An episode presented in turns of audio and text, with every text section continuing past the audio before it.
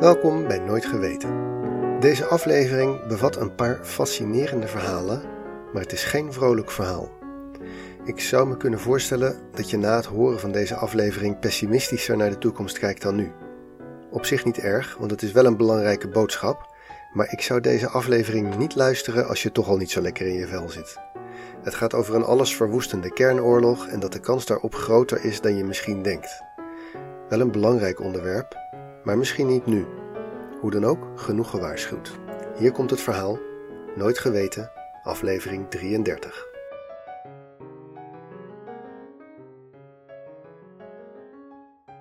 Voor we beginnen met het echte onderwerp van vandaag, neem ik je even mee terug naar een verhaal dat je waarschijnlijk wel kent.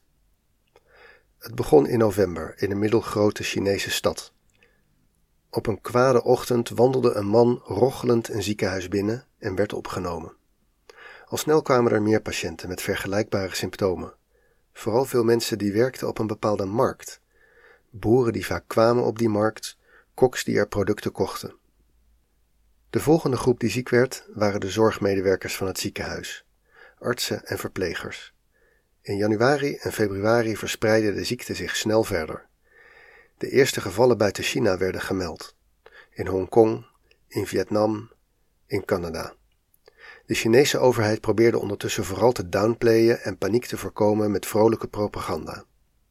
Begin maart gaf de Wereldgezondheidsorganisatie een Global Health Alert af over een nieuwe besmettelijke longziekte genaamd SARS.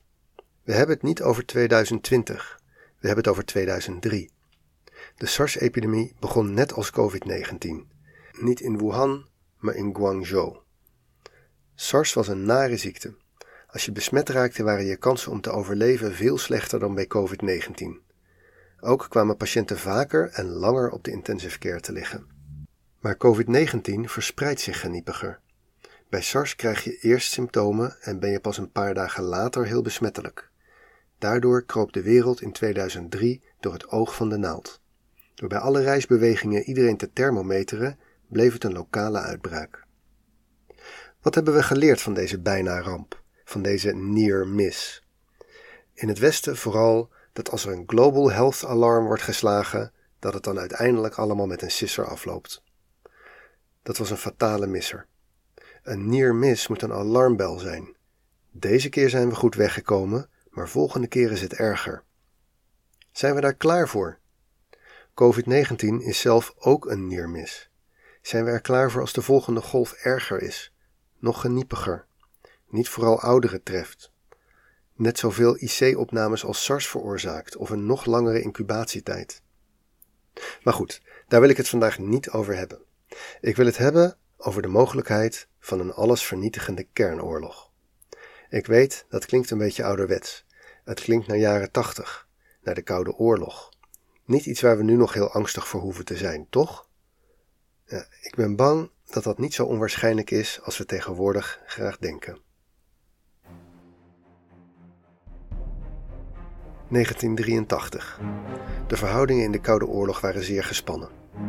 Op 1 september, ruim drie weken geleden, hadden de Russen nog een Zuid-Koreaans vliegtuig neergeschoten dat met 269 inzittenden boven het Russische luchtruim terecht was gekomen, zonder overlevenden.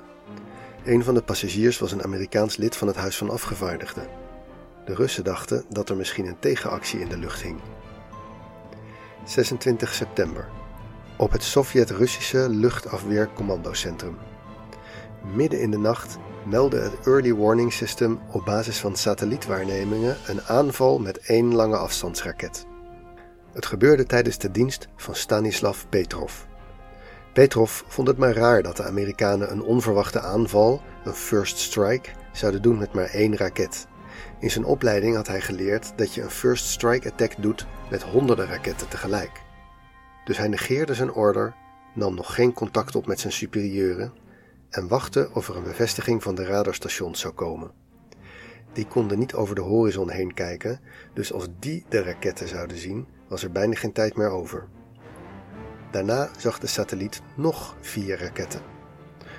Nog steeds wachtte Petrov met het inzijnen van zijn superieuren.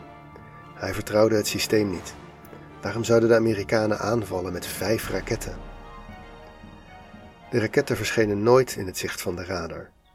Achteraf bleek dat de satellieten een schittering hadden gezien van zonlicht op de bovenkant van hoge wolken. Historici schatten de kans hoog dat Petrov superieuren de melding direct naar het Kremlin zouden hebben doorgegeven. De logische vervolgstap voor de partijsecretaris was volgens de handboeken het inzetten van de tegenaanval. Stanislav Petrov redde die dag misschien wel de mensheid. Als beloning kreeg hij geen lintje, maar een reprimande voor het verkeerd invullen van zijn logboek voor die dag.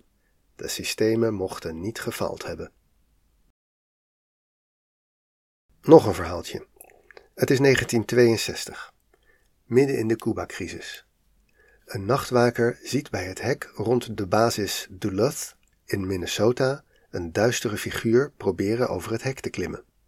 Hij schiet op de schim en activeert het sabotagealarm. De militaire strategen verwachten in dat tijd dat een first strike voorafgegaan zou worden door sabotage aan cruciale controleposten. Daarom ging dit alarm automatisch ook af op een flink aantal andere militaire bases in de regio. Op een van die bases, de basis Volk in Wisconsin, is iets mis met de alarminstallatie, die daardoor een hogere categorie alarm laat afgaan. Op basis daarvan worden alle F-106 Interceptor jets de lucht ingestuurd, bewapend met kernwapens. Vanwege de lopende crisis in Cuba was er tegen de piloten gezegd dat er voorlopig geen oefeningen zouden zijn. De piloten dachten echt dat een kernoorlog was begonnen. Gelukkig werd nog op tijd contact opgenomen met Duluth Base. De indringer bij het hek bleek later een beer te zijn. Grappige voorbeelden, hè? Maar eigenlijk helemaal niet grappig.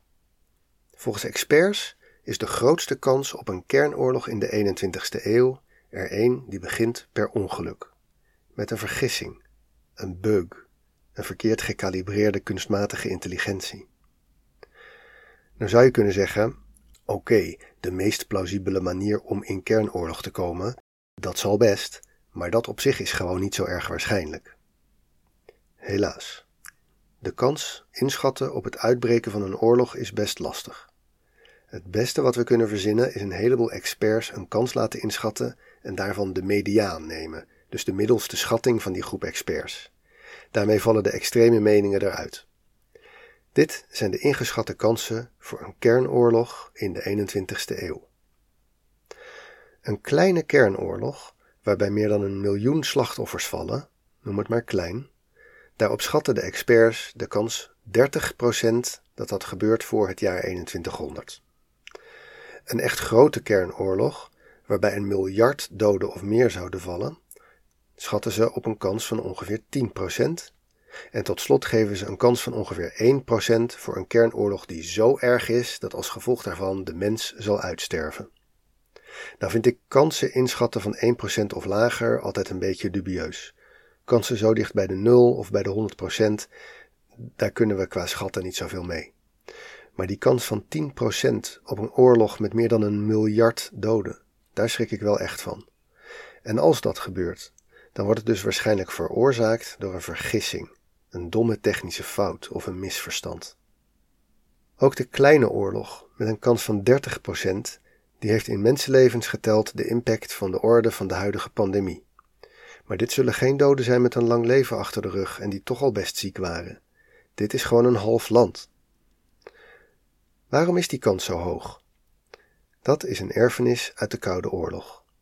Speltheoretisch was het van groot belang om te zorgen dat de Rus zeker wist dat er teruggeslagen zou worden.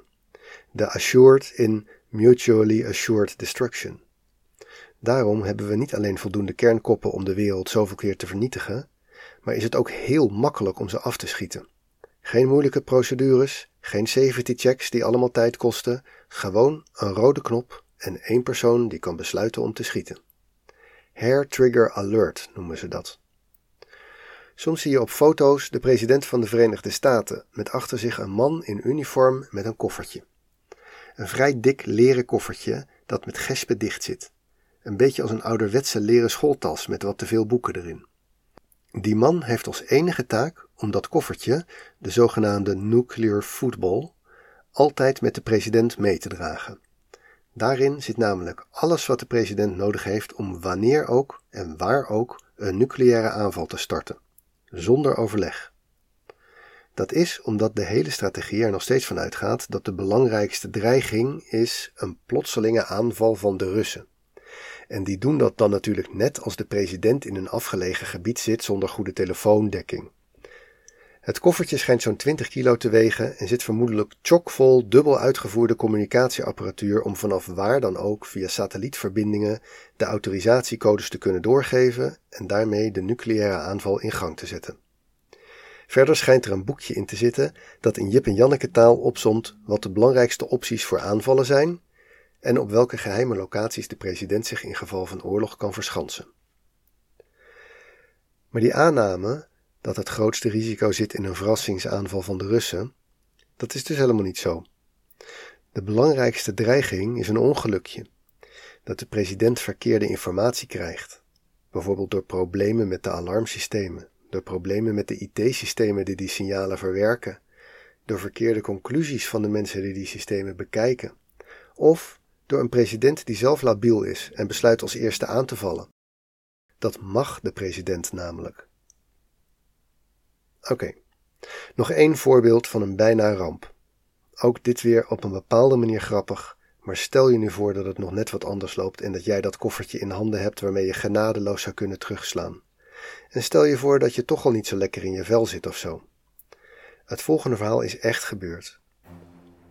Op 4 juli 1989 steeg de Sovjet-Russische kolonel Nikolai Skuridin op in zijn MiG-23 straaljager vanaf een basis bij het Poolse Kowobjek. Het was een routine-oefenvlucht, maar tijdens het opstijgen ging er iets mis met een van de naverbranders van de straalmotoren. Daardoor raakte het toestel tijdelijk een deel van de stuwkracht kwijt. Het toestel raakte onbestuurbaar en verloor snelhoogte. Toen het toestel nog maar 150 meter hoog was, besloot kolonel Skuridin om de schietstoel te gebruiken en hij landde veilig met zijn parachute. In plaats van te crashen, herstelde de automatische piloot van het toestel tot ieders verbazing een stabiele koers. In eerste instantie leek het erop dat het toestel richting de Oostzee zou vliegen en daar zou neerstorten als de brandstof op zou raken. De automatische piloot verlegde echter langzamerhand zijn koers steeds meer naar het westen. Het was 9 uur 14 in de ochtend toen het toestel opsteeg. Om 9 uur 40 werd het vijandelijke toestel op de radar waargenomen vanuit West-Duitsland. Een straaljager die op volle snelheid richting West-Duitsland vloog, was genoeg reden voor groot alarm. Binnen twee minuten vertrokken twee Amerikaanse F-15 straaljagers vanaf luchtbasis Soesterberg om de vijandelijke MiG te onderscheppen. De verhoudingen tussen de NAVO en het Warschau-pact waren in die dagen redelijk ontdooid. Mikhail Gorbachev liet een nieuwe wind waaien door de Sovjet-Unie en was op die dag op bezoek in Parijs. Dat alles maakte niet heel waarschijnlijk dat dit ene vliegtuig uit was op een verrassingsaanval. Maar de Russen, Polen en Oost-Duitsers hadden ook niet gewaarschuwd dat er iets aan de hand was. Niet uit slechtheid, maar eerder uit traagheid en incompetentie. Pas een kwartier nadat de westerse radar het toestel had waargenomen, kreeg het Russische luchtmachtcommando te horen dat er iets mis was. En dat was toen nog steeds het verhaal dat het toestel wel in de Oostzee zou neerstorten. Rond die tijd, om een uur of tien, kwam het toestel aan boven West-Duits grondgebied. Ongeveer tegelijk met de aankomst ter plaatse van die twee F-15's, die naast de MiG gingen vliegen en zagen dat het een toestel was zonder piloot en met een missende cockpitkap. Het toestel vloog inmiddels boven West-Duitsland op een koers richting Nederland en België. Omdat het gebied zo dicht bevolkt was, werd besloten het toestel door te laten vliegen en het boven de Noordzee neer te halen. Helaas boog het toestel toen het ongeveer boven Enschede vloog nog verder zuidelijk af, zodat het eerder richting Frankrijk boog dan naar de Noordzee. Het was natuurlijk niet zeker hoe ver het toestel kon vliegen voordat de brandstoftank leeg was. Wat te doen? De koers van het toestel ging recht over de stad Lille heen en er werd besloten dat het risico op neerstorten in een grote stad moest worden uitgesloten. Dan zou het toestel voor die tijd moeten worden neergehaald, waarbij uiteraard ook een ongeluk met veel doden niet uit te sluiten was. Uiteindelijk maakte de benzinetank de beslissing. De brandstof raakte nog boven België op en niet lang daarna, om 10 uur 37, boorde het toestel zich in een huis langs een Belgische rijksweg vlak bij de Franse grens. Het huis werd totaal verwoest. De enige aanwezige, De 19-jarige student Wim de Lare kwam daarbij om het leven. De Russen hadden op dat moment nog steeds niets van zich laten horen. Denk eens over de mogelijke variaties op dit ongeluk. Hoe was dit afgelopen in een tijd dat de relaties meer gespannen waren? Als de jagers van Soesterberg niet zo snel ter plaatse waren geweest om met het oog te constateren dat er geen piloot aan boord was. De mogelijkheden voor groter drama waren eindeloos. We hebben nu geen tijd voor nog meer voorbeelden, maar er zijn er tientallen. Ik heb wat links toegevoegd naar lijstjes van dit soort nucleaire near misses. De meeste zijn van voor 2000, omdat voor latere gevallen de archieven nog gesloten zijn. De meeste zijn van de VS of soms van Rusland, maar de near misses van Frankrijk, India, Pakistan, China, etc. ontbreken hier. Die zijn er vast ook. Bekijk na afloop deze sites even. De voorbeelden zouden hilarisch kunnen zijn, maar daarvoor is het te erg. Wat moeten we hiermee? Het belangrijkste is eigenlijk dat de Amerikanen, de Russen en alle andere nucleaire machten met lange afstandsraketten stoppen met die hair-trigger alert procedures. Te riskant. Ik zou eigenlijk ook verwachten dat een beschaafd land met de macht om de wereld te vernietigen processen inricht rond het starten van een wereldoorlog. We hebben al heel veel neermisses gehad en toch blijven we maar een grote rode knop in de handen geven van één persoon, die ook maar menselijk is, die misschien labiel kan zijn of gewoon boos. Ik ben bang dat de macht om hier iets aan te doen ligt bij de bevolking van de Verenigde Staten. Het enige wat Nederland, België of de EU kan doen, is misschien aandringen via de NAVO op verandering. In de Verenigde Staten is een groep die campagne voert over dit onderwerp en politici probeert te overtuigen dat het moeilijker moet worden gemaakt om een kernoorlog te beginnen. Ze heten de Union of Concerned Scientists. De bovenste link in de show notes gaat naar hun campagne.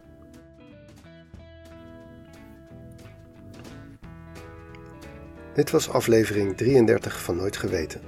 De oplossing van de fotopuzzel was de pagina List of Nuclear Close Calls op de Engelstalige Wikipedia. Nooit geweten is een hommage aan Wikipedia en alle informatie die je hebt gehoord komt daar vandaan en soms van bronnen waarnaar Wikipedia linkt. Dit keer vrij veel links in de show notes. Ook vind je in de show notes een Wikipedia fotopuzzel waarmee je kan uitpuzzelen waar de volgende aflevering over gaat. Veel dank aan alle schrijvers die hebben bijgedragen aan de artikelen, aan de makers van de muziek en natuurlijk aan jou voor het luisteren. En nogmaals, ik denk eigenlijk niet dat wij heel veel invloed kunnen uitoefenen op het voorkomen van een kernoorlog bij vergissing. Ik denk wel dat het belangrijk is dat iedereen zich bewust is van dit probleem. Als het maar bekend genoeg wordt, zal er misschien wat aan gedaan worden, want niemand, niemand heeft belang bij een wereldoorlog door een lullig foutje. Vertel het je vrienden.